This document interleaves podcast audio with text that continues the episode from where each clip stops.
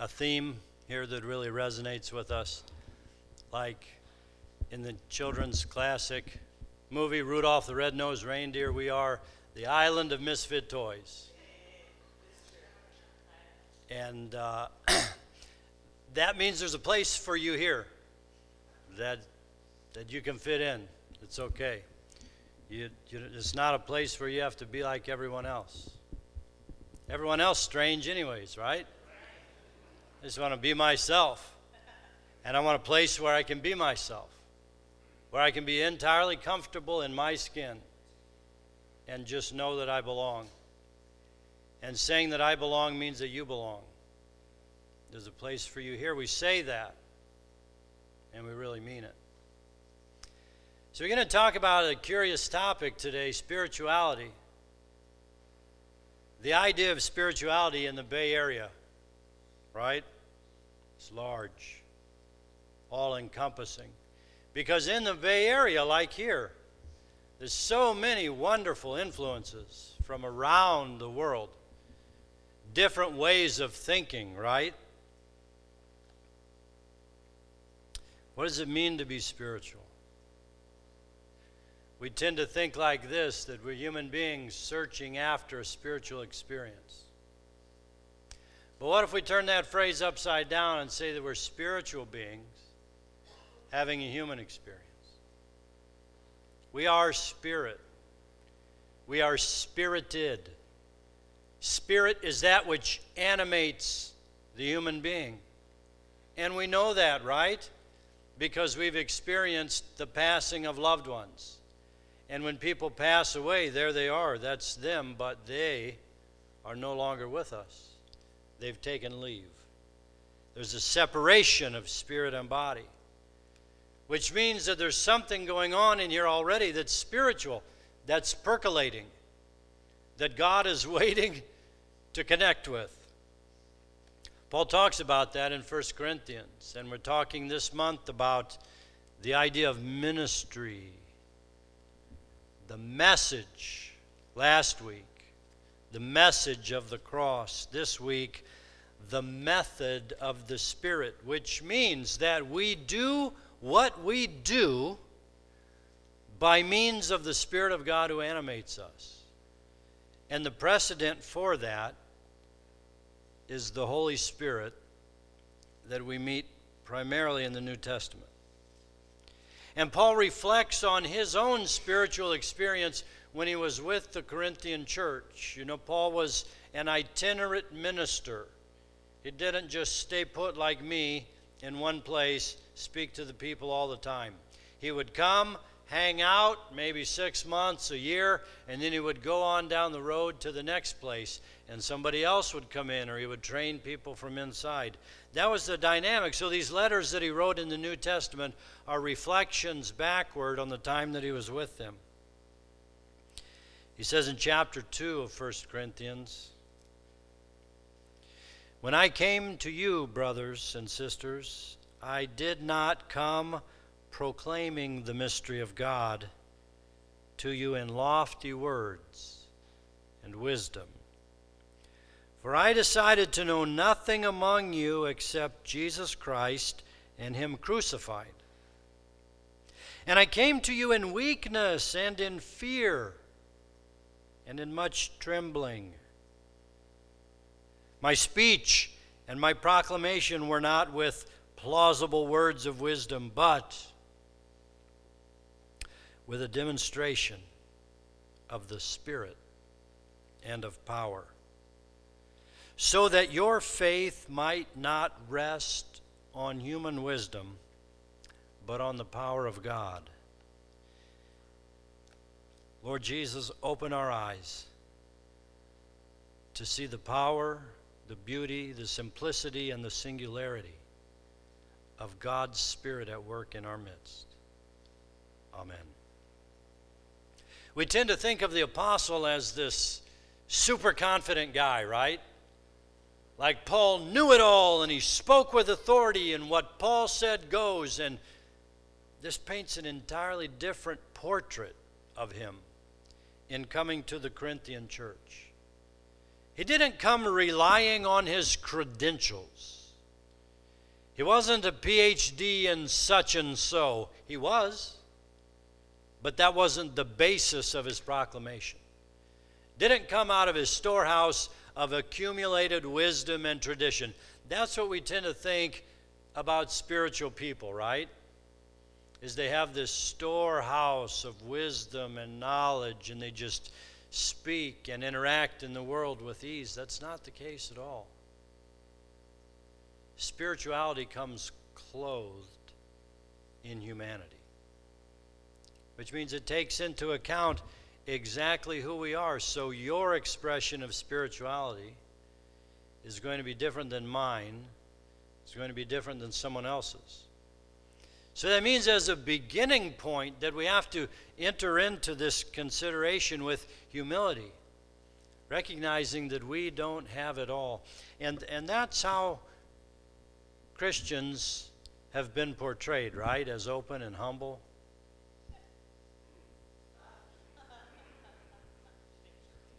Yeah, Christians kind of have a bad rap, right? Like, we've got it all figured out. We've got the goods, and you need them. So just sit back and let me tell you exactly what you need to know. That's not humble in the least. That's arrogant and proud. And that's not reflective of God's Spirit. Paul talks about the mystery of God in verse 1. When I came proclaiming the mystery of God, let's stop and recognize that God's message is a mysterious one. It's one that we don't have all figured out, right? Like five points in a prayer. No. There's an openness, there's, there's an expanse to the truth of the message. And Paul says, Look, I kept it simple. I came proclaiming Christ and Him crucified. We talked about that last week. If you missed out, First Baptist Alameda, click to listen, right? You need help getting to sleep at night. Paul said, I came bringing this mystery, and it didn't come with lofty words or wisdom. And that's so liberating for me because I always think that if I if I just had the right words, right? If I could just package it in such a way that people could understand. But really it's like a moving target. If there's mystery in our understanding of God, that means we're constantly growing and evolving and changing in our thinking and in our thought process. So Paul said, I didn't depend on the things that I knew, but I came I came proclaiming Christ. Verse 3 I came to you in weakness and in fear and in much trembling. Think about it. That's not a prideful boast that I know what you need to know and I'm about to give it to you, so sit back and listen. Think about the importance of listening in our spiritual experience.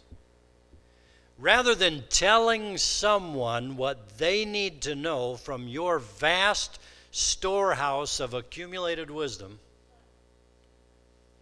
what if you just turned it off for a minute and listened to what they had to say? Because that gives you an indication of who a person is, where they're coming from, what they value, what's important to them, and that forms the foundation for a spiritual dialogue, right?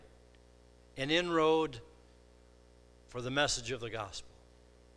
On the foundation of trust and mutual respect. And, and Paul says he, he put his weakest foot forward. Isn't that interesting? I came in weakness and in fear and with much trembling. Paul speaks to the vulnerability of ministry.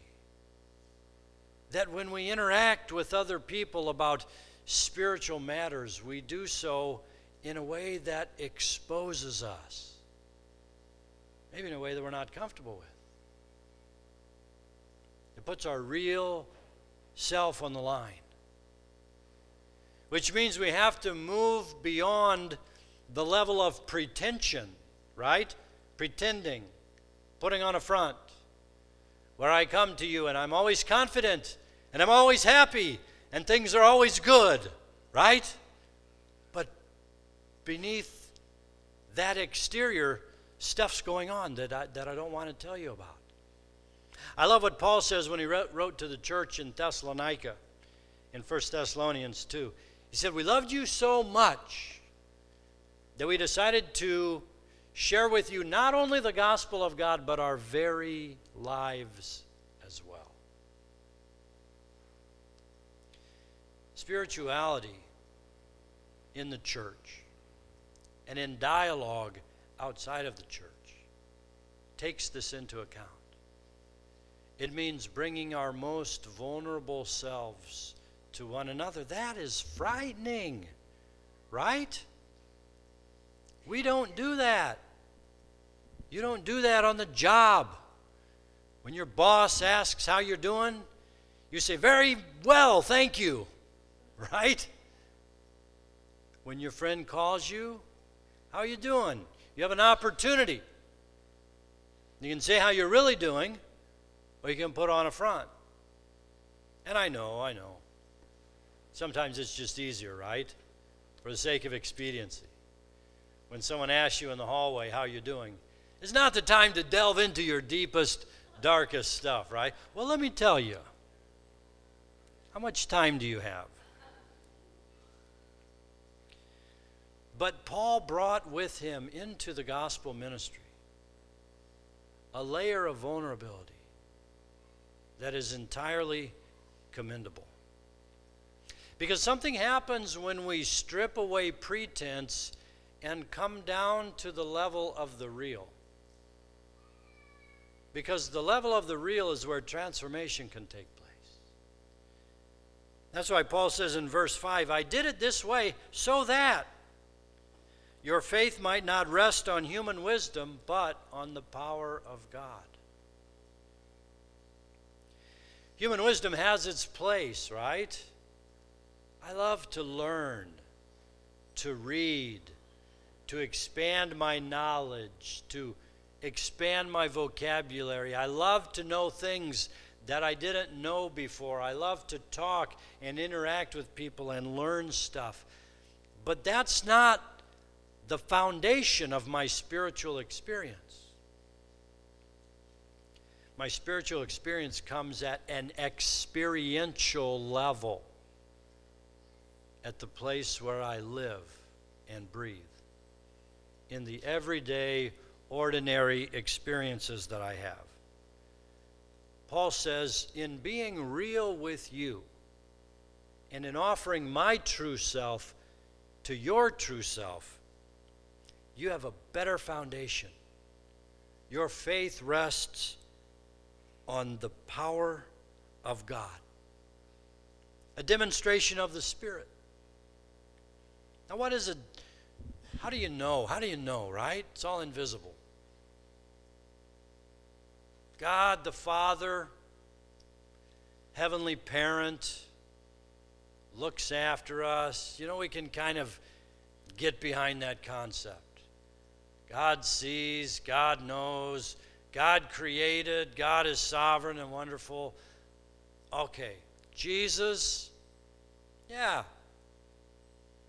Jesus was a guy, he was ordinary, lived a human life modeled compassion and love and grace, was crucified, was resurrected.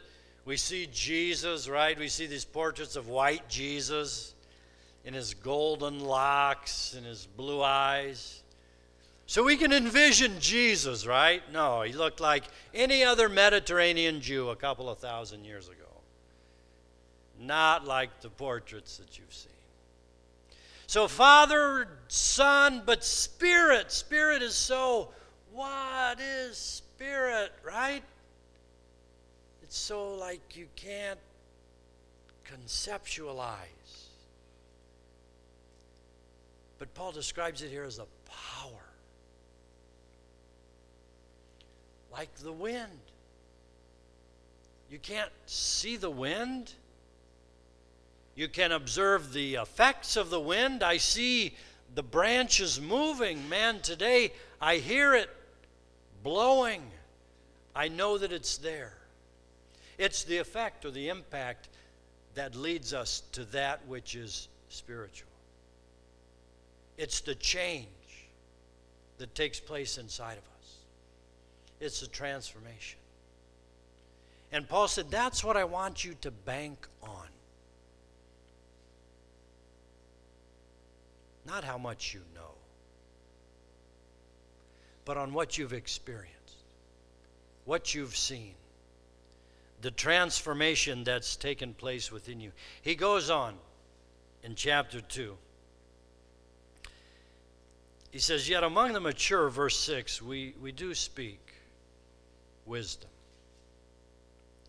Though it's not a wisdom of this age or of the rulers of this age who are doomed to perish, but we speak God's wisdom, secret and hidden.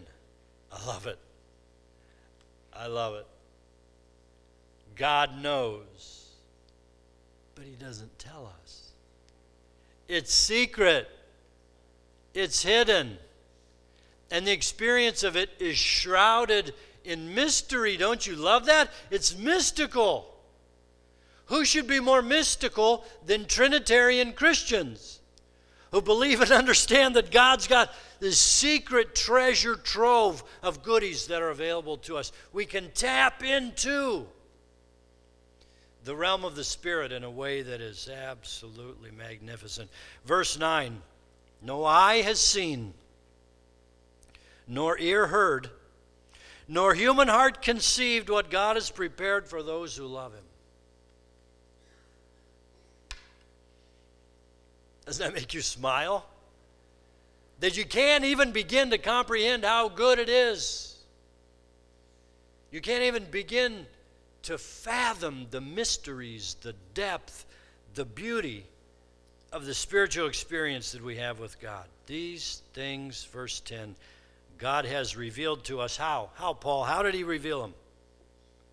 Verse 10. These things God has revealed to us through the Spirit. For the Spirit searches everything, even the depths of God.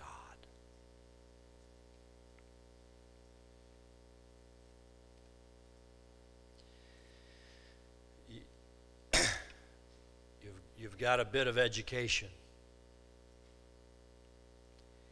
And if we pooled together all of our advanced degrees, it would, it would make a pretty impressive pile. But what it wouldn't do is make a dent in the depths of the mysteries of God. Because my Master of Divinity degree, how's that for pretense? I'm a master of divinity. But I don't think that lines up next to the experience of the American slave who knew a spirituality and a freedom that an advanced degree could not come near. It's the experience of, and it's, it's wrong to say uneducated, right? The uneducated person is not uneducated, they're entirely educated. It's the experience of the otherwise educated that maybe taps into the depth of the Spirit in a way that we can't when we rely on what our book learning.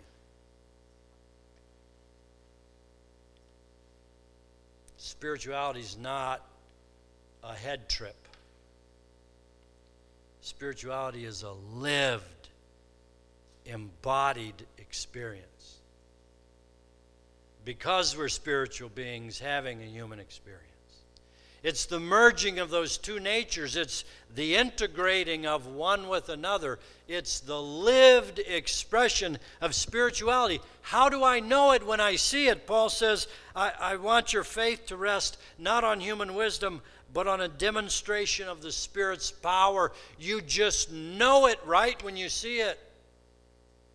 It's different. You see in an individual a level of gentleness, compassion, someone who is deeply centered and rooted, someone who's altogether real in a way that we can see and relate to. That's the experience of spirituality. And I pick it up, we pick it up piecemeal. A little bit here, a little bit there, and a little something over here. It's a collection of years and wisdom. It's God's secret wisdom that we tap into as we approach one another in vulnerability and in humility. Paul said, The Spirit searches everything, even the depths of God.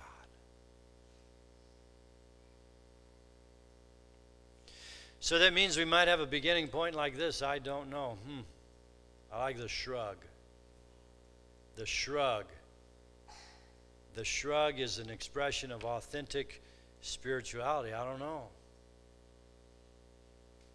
Haven't gotten there. Haven't found that out. Isn't it interesting that Jesus gathered together a band of people and called them disciples? The origin of the word disciple is it, it's a learner, student. And we are perpetually, you and I, students in the school of Christ. I hope you're learning new things. I hope your mind is wide open. I hope you have way more questions than answers. And I hope that your desire outpaces your experience. I want it. I want it. I want to be more spiritual. I want to be centered in God in a way that I never have. And I've been after this for roughly 28 years, which is my Christian experience. It's an amazing journey, one that's defined by learning and growing by openness, by humility, by the realization that God works, right? How? In mysterious ways. So if you've got it all figured out, my friend, if you don't have any questions,